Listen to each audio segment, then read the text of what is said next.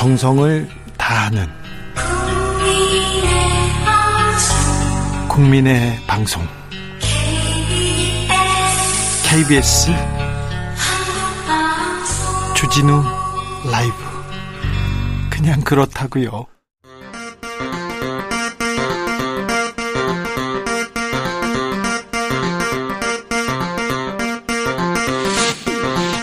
주진우 라이브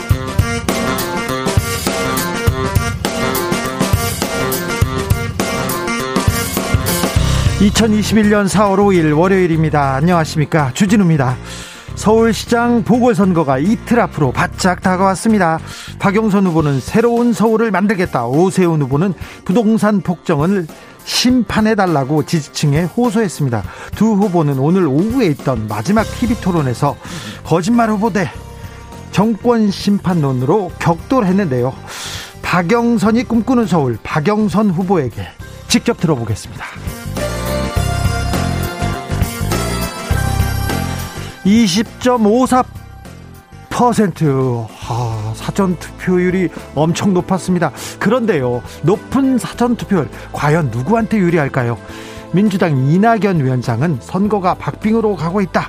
공과를 정당하게 평가해달라. 이렇게 얘기했고, 국민의힘 김종인 위원장은 높은 사전투표율은 정부에 대한 분노의 표시다. 이렇게 해석했습니다. 남은 시간은 이틀. 선거에 변수가 남아 있을까요? 무엇일까요? 정치적 원의 시점에서 짚어보겠습니다. 때는 2019년 3월이었습니다. 김학의 전 법무부 차관이 성접대 의혹에 대한 재수사가 시작되었습니다. 수사가 막 속도를 내려고 하자 해외 도주를 시도합니다. 그런데 지금 검찰에서 수사를 열심히 하고 있는데 김 전 차관의 출국 금지 과정에서 법무부의 행위가 위법했느냐 안 했느냐 여기에 초점이 맞춰져 있습니다. 검찰은 어떻게 수사를 시작했고 이번에는 공수처와 검찰 중에 누가 검사를 기소하느냐 이걸 가지고 갈등하고 있습니다. 복잡하죠. 그런데 관련해서 대법원에서 중요한 판단이 나왔다고 합니다. 김은지 기자가 쉽게 정리해 드립니다. 나비처럼 날아 벌처럼 쏜다. 여기는 주진우 라이브입니다. 오늘도 자중자의 겸손하고 진정성 있게 여러분과 함께 하겠습니다. 화창한 식목일입니다. 오늘이 식목일이에요. 재보궐선거는 이틀 앞으로 다가왔고요. 그리고요. 청취율 조사도 또 다가왔어요. 아이고. 큰일입니다. 이번 조사 그 어느 때보다 중요합니다. 여러분의 단결된 표만이 저를 살릴 수 있다는 거. 이 시대를 미래로 갈 수 있다는 거. 여러분께 호소드립니다. 02로 시작되는 전화가 오면요. 일단 그렇게 전화하십시오. KBS 1라디오 5 5시 5분에 시작되는 주진우 라이브라고 그냥 외치세요. 그러면은 보이스피싱에서 자유로워질 수 있다는 거 제가 확신하게 확실하게 말씀드립니다. 애청자분들께 추첨을 통해서 매일 10분께 모바일 커피 쿠폰, 커피 선물하겠다는 거 약속드립니다. 주진우 라이브의 단소리 쓴소리 주라 이행시도 받고 있습니다. 여러분의 많은 이야기 듣고 싶습니다. 샵 9730 짧은 문자 50원, 긴 문자는 100원이고요. 콩으로 보내면 무료입니다. 그럼 주진우 라이브 시작하겠습니다.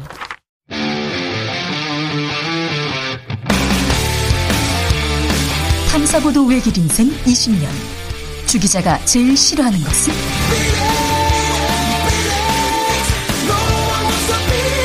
이 세상에서 비리와 부리가 사라지는 그날까지. 오늘도 흔들림 없이 주진우 라이브와 함께.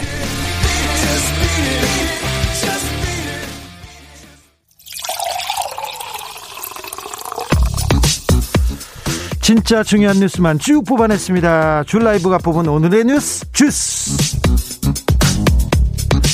정상근 기자 어서 오세요. 네 안녕하십니까. 식목일입니다. 네 식목일입니다. 네 나만 안 심었죠? 저는 안 심었는데 네. 네, 저희 아들이 어린이집 가서 딸기를 심어왔더라고요. 아 그래요? 네. 네. 자 공의로 전화 오면 어떻게 한다고요? 공의로 전화 오면 받아야지요. 네. 그랬어요. 어, 받아서 일단 KBS. 네. 네. 주진우 라이브. 주진우 라이브. 알겠습니다. 5시 하겠습니다. 5분. 네.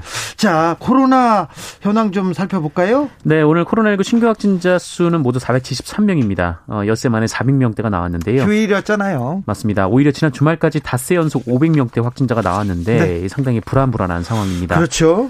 어, 구체적으로 보면 이 부산 유흥업 소발 관련 확진자가 지금 300명 가까이까지 늘었다라는 얘기가 나왔고요.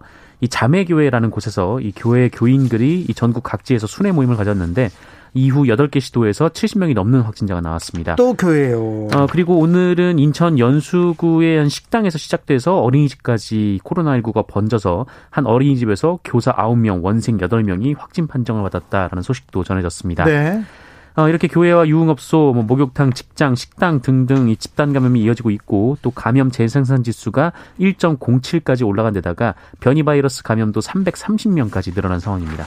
우리는 왜 백신 접종 많이 그 속도가 이렇게 늦냐 이렇게 불만을 가지신 분들이 있는데요. 미국에서는 백신 접종 1억 명 돌파했습니다. 그런데 네. 하루 평균 확진자는 6만 3천 명입니다. 네, 모 신문에서 영국이 부럽다라고 했는데 영국이 지금 4천 명씩 나오고 있습니다. 4천 한 500명대 그렇죠. 그렇게 나오고 있습니다. 영국이 부럽다고 했는데 영국에서는요 12만 6천 명 코로나로 사망했고요. 전체 누적 확진자는 435만 명 정도 됐습니다. 네. 인도에서도 하루 확진자가 9만 3천 명이니까요. 지금 4차 유행이 시작되려 한다. 매우 위, 위기에 있다. 위험한 시기에 있다는 거 여러분께서 좀 강조하셔야 됩니다. 백신도 중요하지만 마스크 쓰고 거리두기 방역 수칙 잘 지켜야 됩니다. 정부가 지자체 정부하고 지자체에서 방역 수칙 단속 강화하기로 했어요. 네, 어제 대국민담화를 정부가 발표했는데요. 대규모 재유행의 기로에 선 시점이라면서 이렇게 되면 짧은 시간 내에 하루 1000명 이상까지 유행이 커질 수 있다라고 경고했습니다. 어, 이거 무섭습니다. 어, 그러면서 4월 한 달 동안에는 이 마스크 착용 그리고 손 씻기 같은 방역 수칙을 준수하고 이 불필요한 모임을 취소해 줄 것, 그리고 백신 접종에 적극 동참해 줄 것을 당부했습니다. 아, 그리고 오는 9일에 이 다음 주부터 적용할 사회적 거리두기 단계를 논의할 것으로 보입니다. 네. 어, 그리고 각 지자체들은 다중이용시설에 대한 단속반을 구성해서 방역 수칙을 잘 지키는지 수시로 현장 확인에 나서기로 했습니다. 이 마스크 착용, 명- 명부 작성 등은 기본이고요.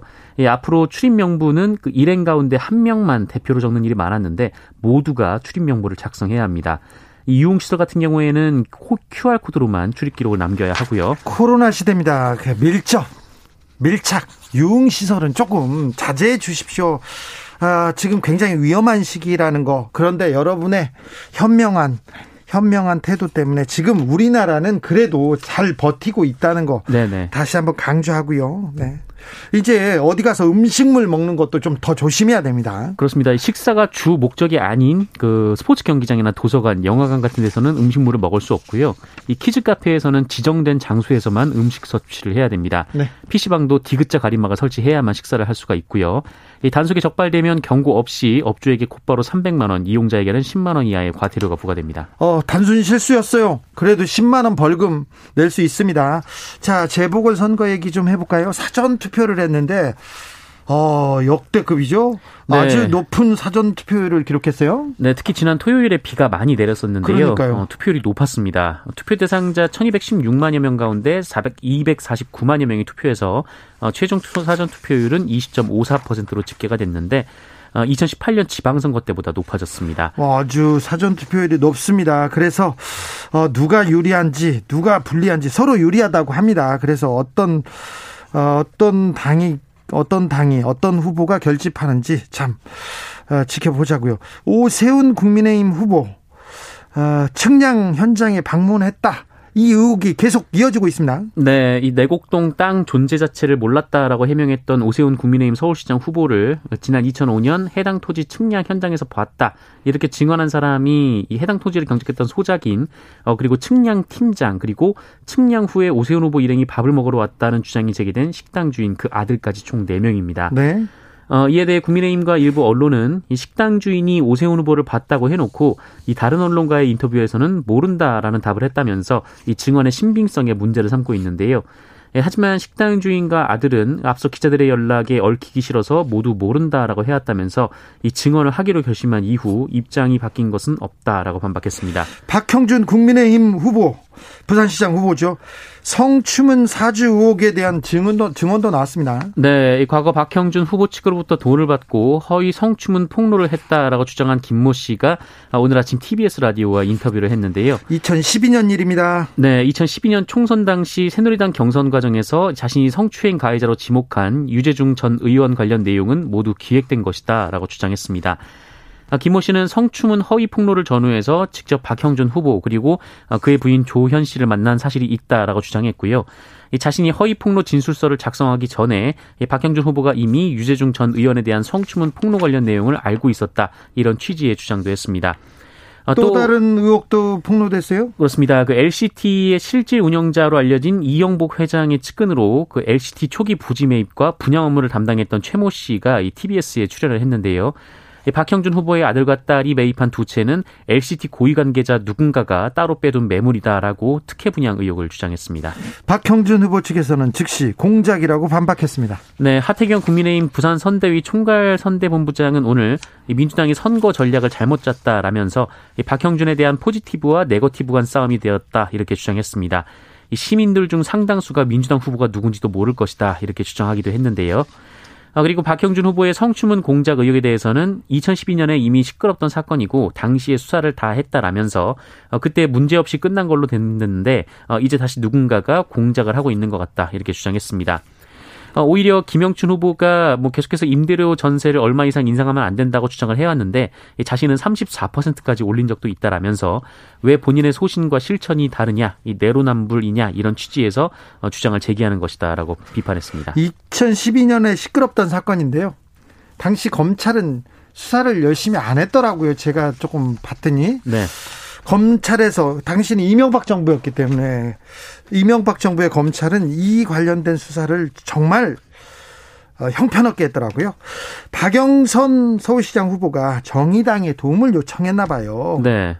그런데 정의당에서 거절한 모양이에요. 네, 박영선 더불어민주당 서울시장 후보가 어제 그 인터넷 언론사 기자간담회를 통해서 어, 내 마음 같아서는 심상정 의원 같은 분이 도와주면 좋겠다라며 전화도 했었다는 입장을 밝혔습니다. 예. 이 정의당 지지층의 지지를 애둘러 호소한 건데요. 네.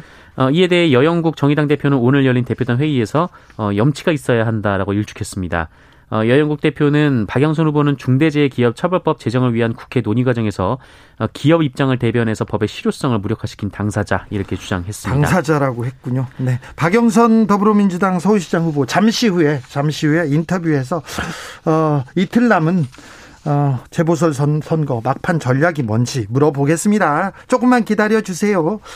임대료 인상 논란에 휩싸였던 더불어민주당 박주민 의원 어, 월세를 낮춘 모양입니다. 네, 임대차 3법 통과를 한 달여 정도 앞두고 그 월세를 크게 올린 더불어민주당 박주민 의원이 최근 세입자와 월세를 낮춰서 재계약을 했다라고 합니다. 크게가 9% 올렸죠? 네, 이 전환 전월세 전환율 적용하면 9% 정도 올린 것으로 분석이 돼서 논란이 됐었는데 네.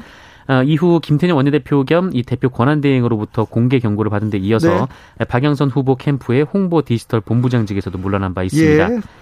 어, 한편 이 박주민 의원 외에도 이 다른 여러 국회의원들이 임대차 3법 직전에 임대료를 인상한 바 있는데요. 그런데 다른 후보들은 어떻게 했습니까? 음, 아직 소식이 없습니다. 그 중에 주호영 원내대표는요? 네, 국민의힘 주호영 원내대표는 이 서초구 반포 아파트 전세 보증금을 23.3% 인상한 바 있는데요. 어, 관련 인터뷰에서 주호영 원내대표는 어, 주위 시세에 맞춰서 했던 것이다라면서 문제될 것이 없다라고 주장한 바 있습니다. 어, 가격이 형성되면 특별히 높게 받을 수도 없지만 낮게 받으면 다른 사람들에게 피해를 끼칠 수도 있다 이렇게 주장했습니다. 어 이거 박주민 의원은 다른 사람에 비해서 또 낮췄는데 낮게 이렇게 받으면 다른 사람한테 피해를 끼칠 수 있다고 생각할까요? 다른 분들이 자 여러분의 상식의 판단에 맡기겠습니다. 더불어민주당 윤미향 의원 소식인데요. 기론옥 기론옥 할머니가 아픈데 아픈 심에도 불구하고 일정을 강행했다는 주장이 제기됐었어요. 네, 윤미향 더불어민주당 의원이 한국정신대 문제 대책 협의회 상임대표로 활동하던 시절 어, 위안부 피해자인 기로녹 할머니의 갈비뼈 골절에도 불구하고 유럽 일정을 강행했다라는 주장이 제기됐습니다.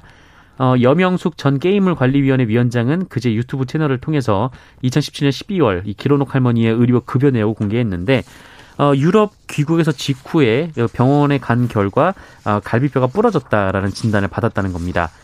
어, 이에 대해 윤미향 의원은 악의적인 주장이다라고 반박을 했습니다. 어, 윤미향 의원은 당시 기로녹 할머니는 갈비뼈 골절을 의심할 만한 증상이나 정황이 없었다라면서 할머니의 가슴 통증은 귀국 후에 발생했다라고 주장했습니다. 네. 어, 그러면서 뭐 윤미향 의원이 아프신 할머니에게 노래를 시켰다 이런 주장도 제기됐었는데 어, 당시 할머님은 이 90세의 가수의 꿈을 이룬 자신처럼 희망을 잃지 말아달라는 말씀을 하시고 노래를 직접 부르셨다 이렇게 밝혔습니다.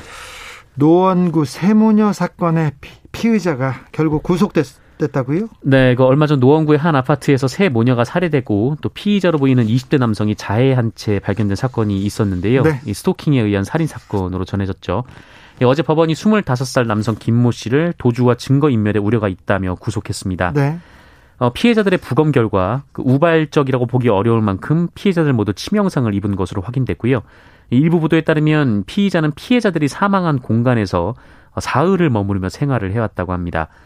경찰은 범죄 심리 분석을 위해 프로파일러를 투입하고 필요한 경우 사이코패스 검사도 하겠다라고 밝혔습니다. 그리고 김 씨는 지난 1월 24일에도 피해자의 집을 찾아와서 가족들과 접촉했던 것으로 확인됐습니다. 당시 집에 피해자의 어머니가 있었는데 김모 씨가 자신을 친구라고 소개했다고 하고요. 이를 보면 적어도 범행 두 달 전부터 집 주소를 정확히 알고 있었다는 건데 어, 이 시기는 피해자가 지인들에게 스토킹을 호소하기 시작했던 시기와 비슷합니다. 경찰은 김 씨가 피해자를 얼마 동안 스토킹을 해왔는지 집중 추궁하는 한편 아파트 CCTV 기록 전체를 확보해 분석 중입니다. 아, 그리고 오늘 심상, 신상 공개 심의위원회가 열렸는데요. 지금 바로, 어, 조금 전에 네. 경찰이 피의자 신원을 공개했습니다. 24살이고요. 김태현 씨라고 합니다. 김태현 씨. 미국에서 한인들에 대한 혐오 범죄 이어지고 있습니다. 이거 걱정이에요. 네, 정말 걱정입니다. 미국 남동부 이 노스캐롤라이나주 한인 한인이 운영하는 편의점에서 한 남성이 들어와서 쇠막대기를 휘두르며 난동을 부렸습니다. 어, 용의자는 중국인은 떠나라라면서 욕설과 함께 난동을 부렸다고 하고요. 어, 동료들이 있었는데 말리기는커녕 밖에서 이 모습을 촬영했다라고 합니다. 아, 경찰은 이 20대 남성을 붙잡아서 징후범죄 혐의로 기소하는 방안을 검토하고 있습니다. 아, 그리고 서부 워싱턴주에서는 50대 한국계 부부가 폭행당하는 영상이 공개돼서 공분을 불러일으키고 있습니다. 아, 지난해 11월 벌어진 일이 뒤늦게 알려진 건데요. 10대 용의자의 갑작스러운 폭행에 피해자는 갈비뼈가 부러지고 얼굴에 피멍이 들었습니다. 현지 경찰은 용의자를 넉 달여 만에 체포했는데요. 그 인종 차별적 범죄가 잇따르면서 한인 사회 불안감도 커지고 있습니다. 네. 혐오 범죄 어떤 이유에서도 용인될 수 없습니다. 예. 엄벌에 처했으면 합니다. 대출이 필요한 고객에게 여성 고객에게 술자리로 나오라고 한 은행 지점장이 있습니다. 요즘 세상에도 이런 사람이 있습니다. 네. 이 자영업을 하는 한 여성이 지난주 신용보증재단에 소상공인 대출을 문의했었다라고 합니다. 아, 그러자 재단 측에서 하나은행 지점장을 소개해주면서 연락을 해보라 이렇게 연결을 해주었는데 어, 그래서 연락을 했더니 그날 오후에 이 지점장이 빨리 와보라 이렇게 연락을 다시 왔, 어, 취했다라고 합니다. 어, 그래서 당연히 대출 상담인 줄 알고 가긴 갔는데 이 불러낸 곳이 은행이 아니라 무슨 횟집이었다고 하고요. 어, 피해 여성이 이 지점장을 만났는데 이미 얼굴이 빨갛고 눈도 충혈돼 있었으며 이 초면인데 악수를 하자라고 하더니 방 안으로 데리고 들어갔다라고 합니다. 이 방 안에는 이미 술병들이 널려 있었고 다른 남성이 한 명 더 있었다고 하고요.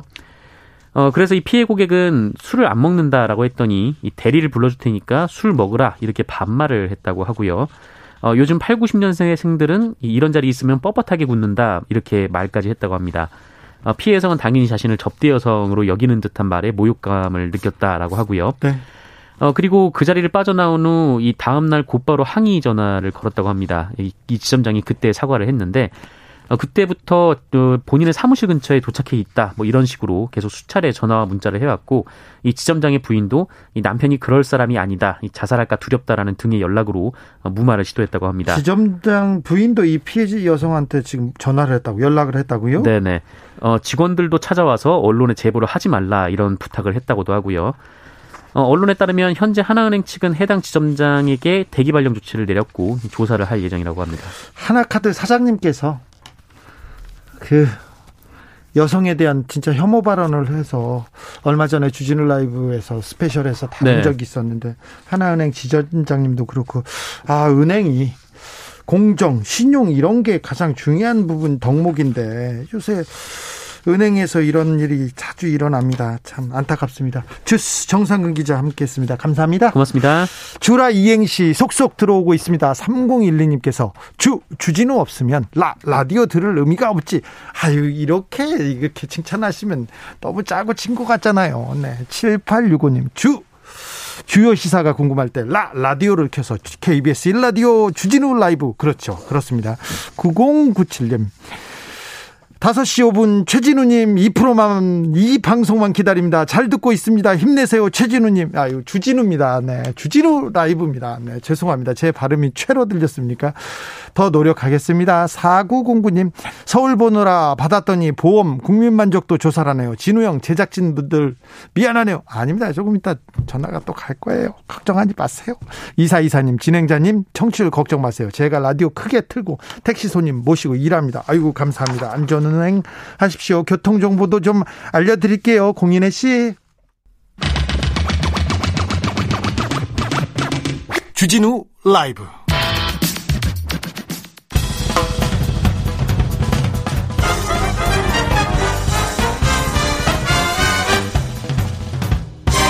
훅 인터뷰. 모두를 위한 모두를 향한 모두의 궁금증 훅 인터뷰. 서울시장 보궐선거 이제 이틀 앞으로 다가왔습니다. 지난 금요일 토요일 사전투표가 있었는데요. 아, 유권자들의 참여 뜨거웠습니다. 앞으로 이틀 남았는데요. 박영선이 꿈꾸는 서울 물어보겠습니다. 박영선 더불어민주당 서울시장 후보. 안녕하세요. 네, 안녕하세요. 박영선입니다. 현장에서 매일 시민들 만나시죠? 네, 그렇습니다. 민심은 어떻습니까? 민심은 매우 뜨겁습니다. 아, 그래요? 네. 분위기 좋습니까? 거짓말하는 오세훈 후보를 심판하자는 쪽으로 민심이 옮겨붙고 있습니다. 아, 네. 역대 재보선 사전투표율 최고치예요. 20%가 넘었는데요. 예. 국민의힘에서는 분노한 민심의 표출이라고 말하는데 어떻습니까? 어떻게 보고 계십니까? 그러니까 오, 거, 오세훈 후보의 거짓말에 분노한 민심의 표출입니다. 아, 그래요? 네. 네. 어, 아까 TV 토론 네. 보니까 오세훈 네. 후보가 박영선 후보는 존재 자체가 거짓말이다. 이런 얘기를 하더라고요. 네. 저는 그, 그분은 말을 그냥 생각나는 대로 아무렇게나 급하게 하시는 분이기 때문에 네. 어, 그 말에 대해서 개념하지는 않습니다만은 오세훈 후보가 말을 네. 잘하는 분인데 말을 네. 굉장히 네, 굉장히 공격적으로 하시더라고요. 아마 좀 당황하신 것 같습니다. 아, 네. 그래요? 네. 아, 네. 오세훈 서울시장께서 네. 어버이연합 지원했었습니까? 그렇습니다. 네. 그래요? 네. 네. 그 어버이연합 지원한 거에 대해서도 오늘 생각나지 않는다고 이야기했습니다. 네. 네. 음. 그러니까 기억이라는 것에 대해서 선택적 기억을 하시는 분으로 그렇게 생각됩니다. 네. 오세훈 후보의 내곡동 의혹 관련해서 계속 문제가 제기되고 있는데요. 어떤 문제가 있다고 보시는지요? 저는 이 오세훈 내곡동의 본질은 거짓말이 본질입니다. 네. 그러니까 제가 오늘 TV 토론에서도 어, 지적을 했지만 이명박 시장 선거에서 대변인이었잖아요. 네. 그것을 인연으로 해서 예. 이명박 시장 당시에 저는 이 내곡동과 관련된 그린벨트가 풀린다는 사실을 네. 사전에 알고 있지 않았나 싶습니다. 예. 왜냐하면 갑자기 측량을 하지 않습니까? 네. 그리고 측량 끝나고 9일 만에 SH공사가 여기에 용역을 들어갑니다. 그러니까 그날 측량 현장에 오세훈 후보가 간 것은 그곳에 있었던 그 경작인들이 소유권을 주장하게 되면 머리가 아파지니까 변호사로서 그것을 어 잘 풀기 위해서 간 것이 아닌가 이렇게 네. 생각이 되고요. 변호사로서. 네. 네. 그리고 송파의 그 그린벨트는 오세훈 시장이 반대합니다. 네. 그런데 내곡동과 관련된 그린벨트는 몰랐다고 이야기를 하지 않습니까? 예. 그러면 똑같은 그린벨트를 푸는데 어떤 거는 알고 어떤 거는 몰랐다? 이거는 어 얘기가 말이 앞뒤가 안 맞는 것이고요. 예. 특히 그 국장 전결과 관련된 부분에 있어서는 국장 전결의 의미는 집행을 하라는 국장 전결의 의미지 그 일을 결정하라는 국장 전결이 아닙니다. 예, 예. 그러니까 행정부의 그런 모든 것이 대부분 다 국장 전결로 돼 있습니다. 네. 제가 중기부 장관 할 때도 국장님들이 저한테 결심을 받으러 들어옵니다. 네. 꼭 표현을 그런 식으로 합니다. 장관님께서 결심해 주셔야 합니다. 아, 그리고 도장은 그러니까 도장은 국장이 찍습니다. 네. 그러니까 그 결심이 없으면 이 일은 할 수가 없는 일이죠. 예. 그런데 이것을 이렇게 몰랐다고 잡아뛰는 이유에는 그 내곡동 땅과 관련해서 셀프 보상 특혜와 이해 충돌이 문제가 되기 때문에 네. 그렇게 처음부터 어 좀 황당한 거짓말로 시작한 것이 아닌가 생각하고요. 예. 특히 존재 자체도 몰랐다라는 이러한 거짓말을 하게 된 것은 안철수 후보와의 단일화 경선에서 다급했기 때문이 아닌가 이렇게 생각하고 있습니다. 아무튼 내곡동 땅 측량 그리고 그린벨트 해제 관련해서는 전혀 오세훈 후보는 몰랐다, 관여하지 않았다, 일관된 입장을 보이고 있어요. 네, 근데 이걸 거짓말로 보시는 거고요. 그렇습니다. 왜냐하면 증인이 벌써 몇 명이 나왔으니까. 그래서 생태탕이 네. 중요한 것 같은데 이 생태탕이 왜 중요합니까? 생떼를 쓰고 있다고 얘기하는데. 예를 들면 정작인 증인 나왔죠. 예, 또 측량 팀장 증인 나왔죠. 네, 측량 끝나고 나서 생태탕 집에 갔다는 증인이 나오지 않았습니까? 예. 그것도 어머니와 아들. 네, 그러면 이것은 증인의 숫자만 하더라도 이 일은 더 이상의 변명을 할 수가 없는 상황이지 않습니까? 증인이 많죠. 그리고 일단. 네 그리고 고발을 하지 않습니다. 이 사람들을 네, 아니 대질 신문을 하면 끝날 일이라고 하면서 대질 신문 당장 하자 그러면 딴 얘기합니다. 수사 주체가 없다고 지금 얘기하시죠. 그렇습니다. 예, 경찰과 검찰이 부르지 않기 때문에 못한다. 이렇게 이야기를 하는 앞뒤 안 맞는 이야기를 하고 있고요. 아 고소 고발이 없었네요. 이 사안에 대해서. 본인이 고발하지 않았습니다. 네. 네, 그리고 고, 그 경작인은 자기를 고발하라고 이야기합니다. 공개적으로. 네, 그러면 추가 증인이 또 나올 것이다. 라고 이야기하는 것이죠. 예, 그렇기 때문에 이거는 저는 아, 이렇게 거짓말을 한다는 것이 명명백백한데 이런 거짓말을 하고도 서울시장에 당선이 된다면 서울시는 거짓말 천국이 될 수밖에 없고 요즘 어, 엄마들이 걱정하는 것이 그러면 이렇게 거짓말을 한 사람이 시장이 되면 우리 아이들에게 어떤 것을 가르칠 수 있느냐 이런 이야기들을 현장에서 많이들 하십니다. 음, 오세훈 후보는 도가 지나친 네거티브다 이런 얘기가 계속 있습니다. 의혹과 검증 아, 이어지고 있는데 네거티브라고 얘기하고 언론에서도 계속 네거티브가 심하다 이런 식으로 보도가 되고 있습니다. 이에 대해서는 어떻게 보십니까?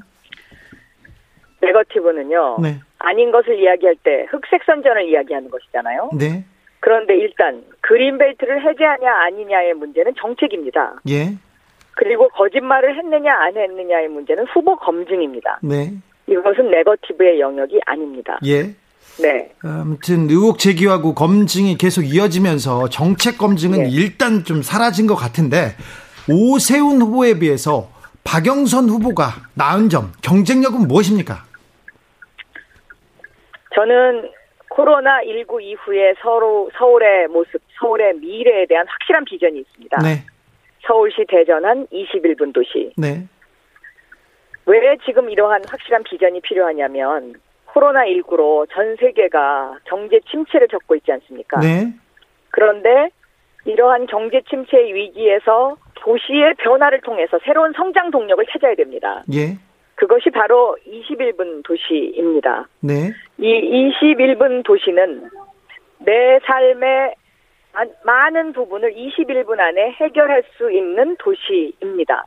네, 그래서 우리가 도시의 변화가 반드시 필요합니다. 왜냐하면 지난 100년간의 뉴욕과 같은 어, 상업지구, 주거지구로 이렇게 분리된 도시의 형태는 코로나19와 같은 상황 속에서 도심 집중 현상을 가져옵니다.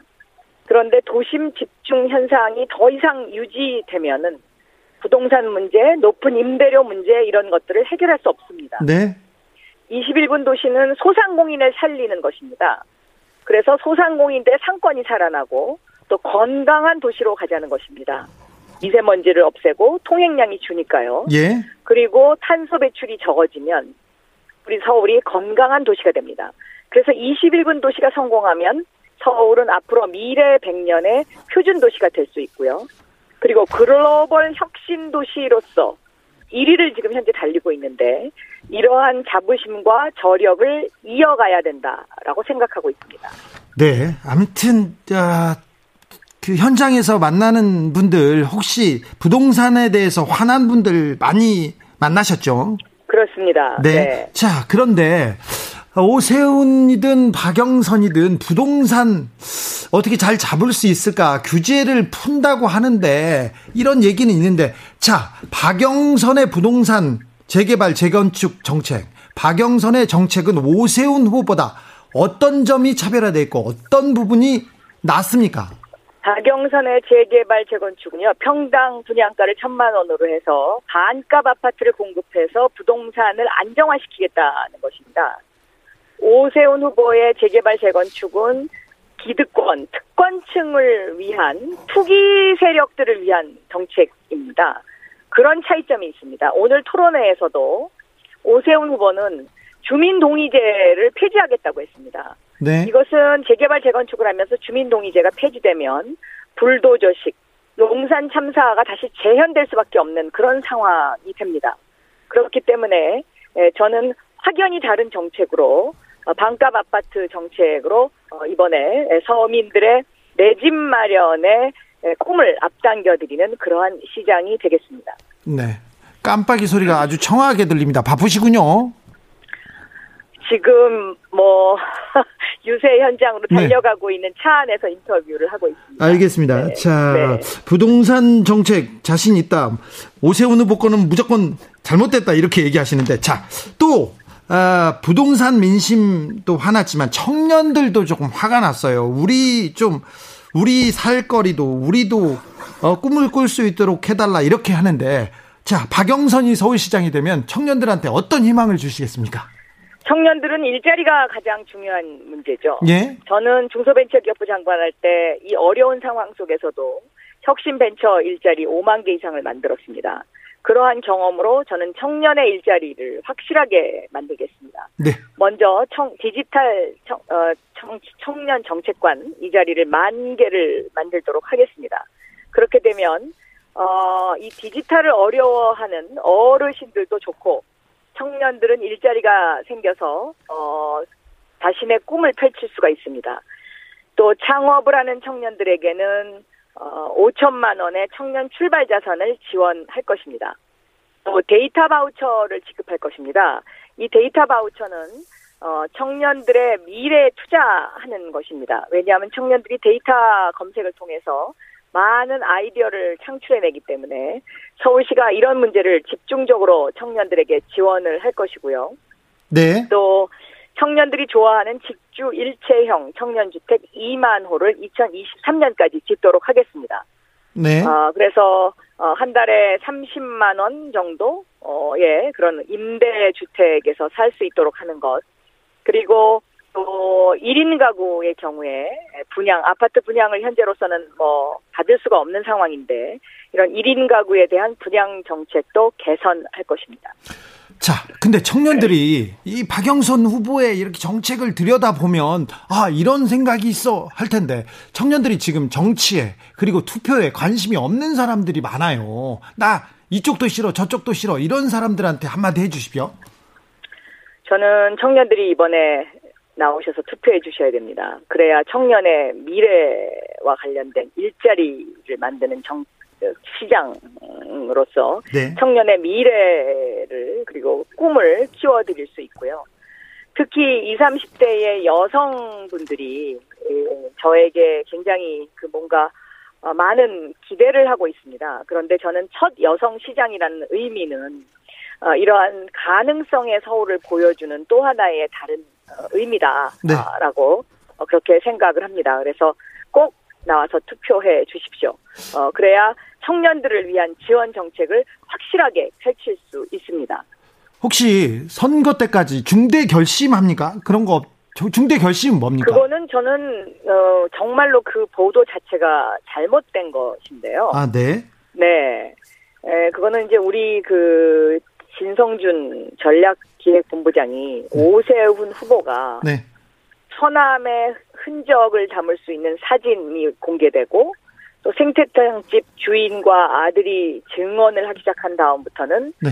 어, 이 내곡동 사태와 관련해서는 더 이상 발언을 하지 않았습니다. 네. 그래서 오세훈 응답하라.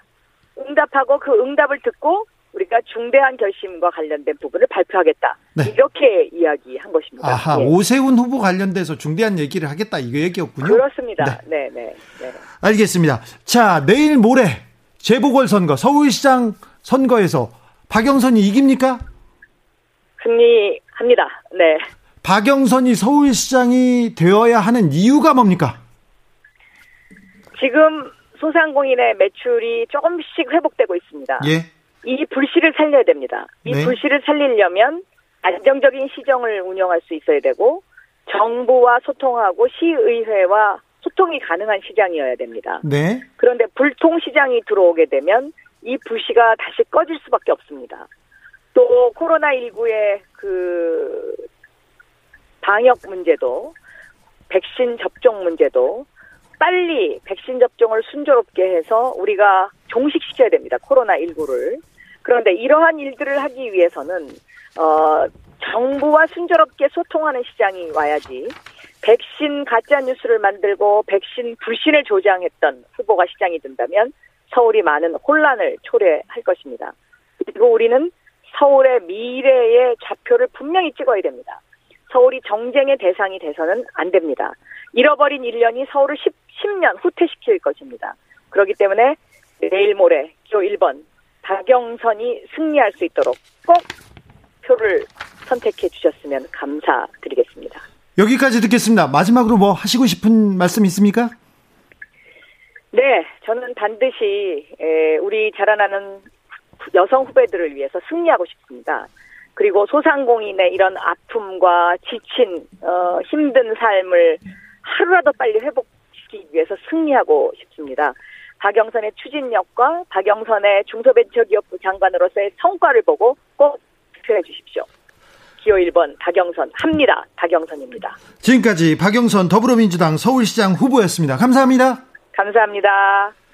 내일은 오세훈 후보 모셔서 이야기 나눠보겠습니다. 오세훈 후보가 응답하지 않으면 우소 오세훈 후보 측 분이라도 오셔서 얘기 듣도록 하겠습니다. 나비처럼 날아 벌처럼 쏜다.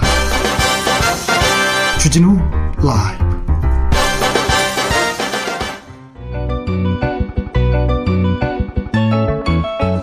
한층 날카롭다.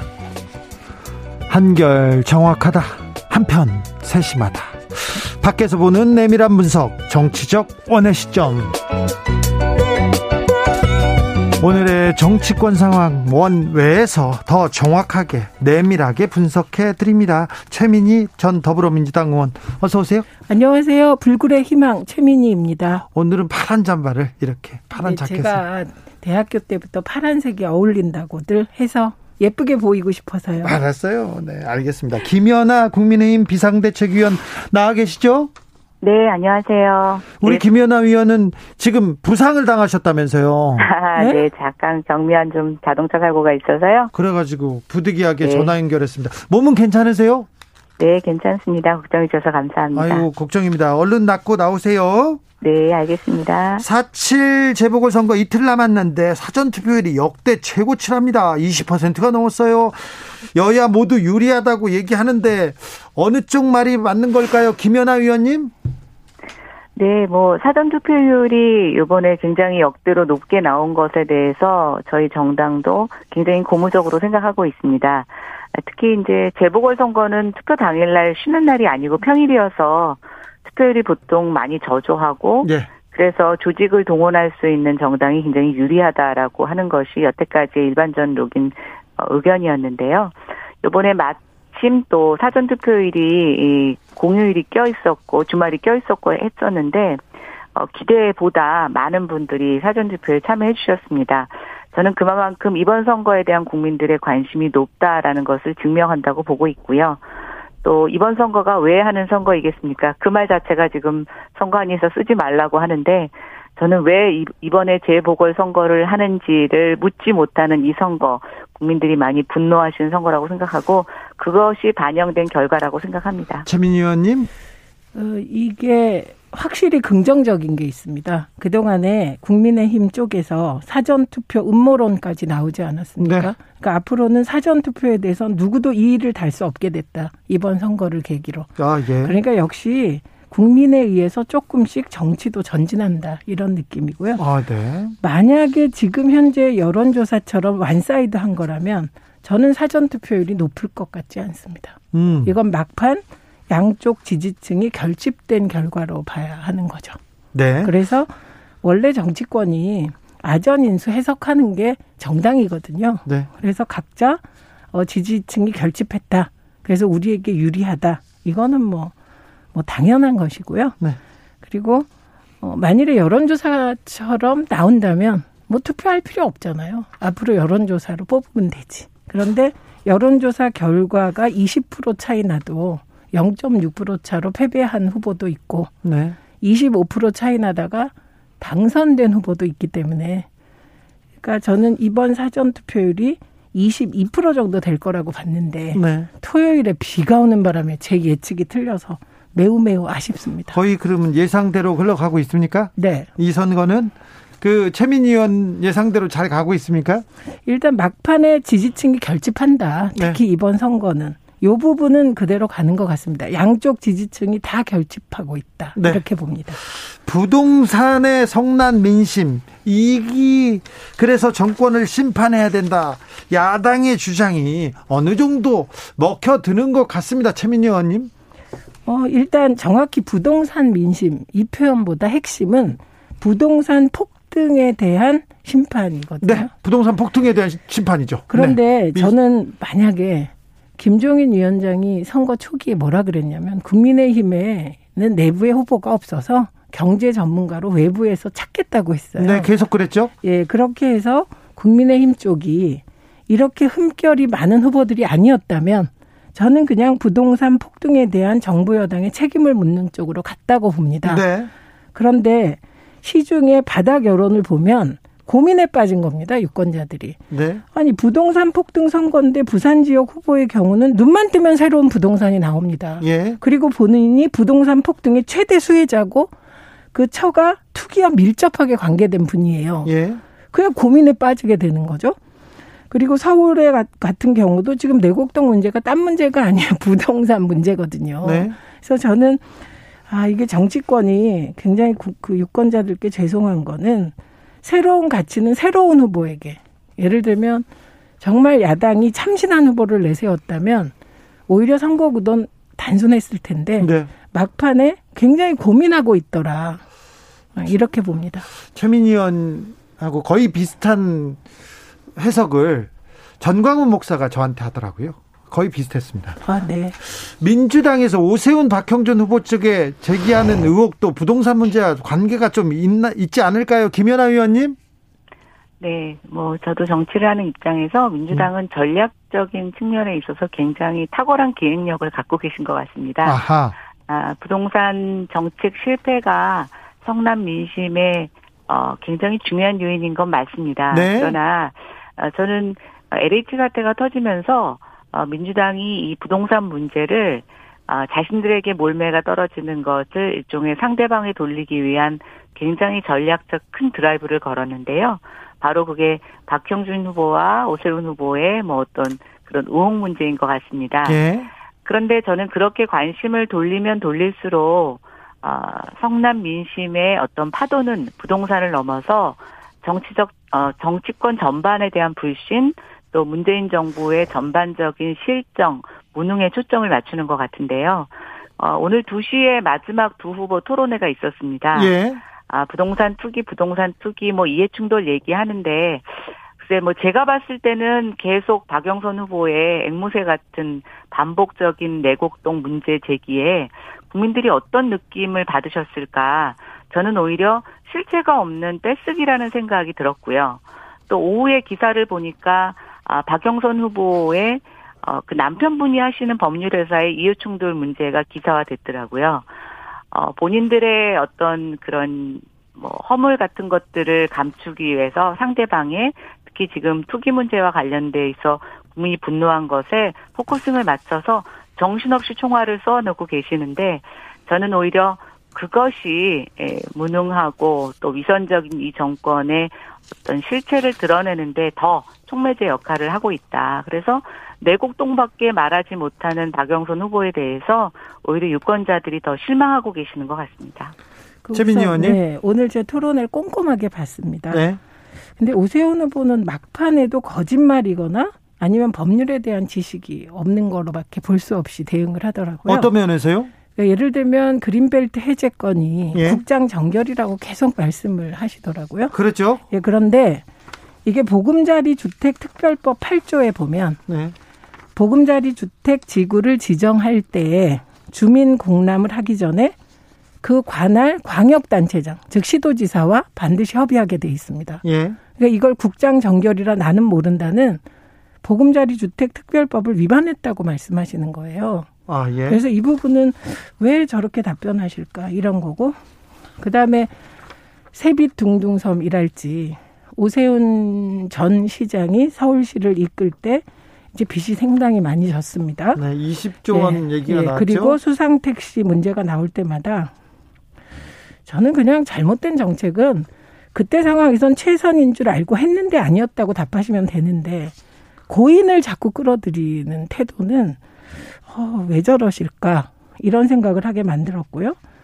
그 다음에 공약에 대한 스스로의 공약에 대한 이해도가 낮아서 예를 들면 재건축 재개발 아파트를 빨리 지으려면 절차를 좀 간소화해야 되지 않겠습니까? 예. 근데 그 전, 절차를 간소화하는 과정에서 주민 동의 부분에 대해서 어떻게 할지.